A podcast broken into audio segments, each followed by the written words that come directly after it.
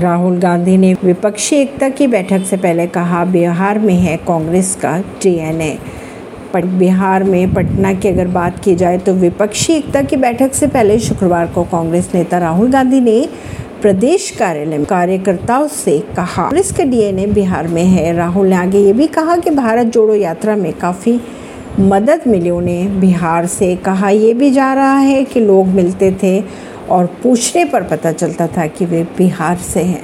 कांग्रेस नेता राहुल गांधी ने यह भी कहा कि हम एक साथ मिलकर बीजेपी को हराने जा रहे हैं।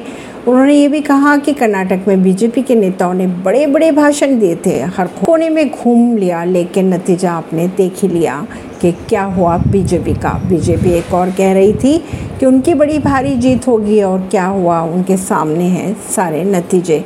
राहुल ने आगे ये भी कहा, जैसे ही कांग्रेस पार्टी एक साथ खड़ी हो गई, बीजेपी गायब हो गई। कांग्रेस का मतलब गरीबों के लिए काम करना। उन्होंने ये भी कहा, तेलंगाना, मध्य प्रदेश, छत्तीसगढ़ और राजस्थान का नाम लेते हुए राहुल ने ये कहा कि बीजेपी नहीं जीतेगी। उन्होंने ये भी कहा कि देश समझ चुका है कि ये लोग देश के सिर्फ दो तीन लोगों को फायदा पहुंचा रहे हैं। और अगर कांग्रेस की बात की जाए तो कांग्रेस का मतलब है गरीबों के लिए काम करना। ऐसे ही खबरों को जानने के लिए जुड़े रहिए जनता से रिश्ता पॉडकास्ट से। परवीन अर्शी, नई दिल्ली से।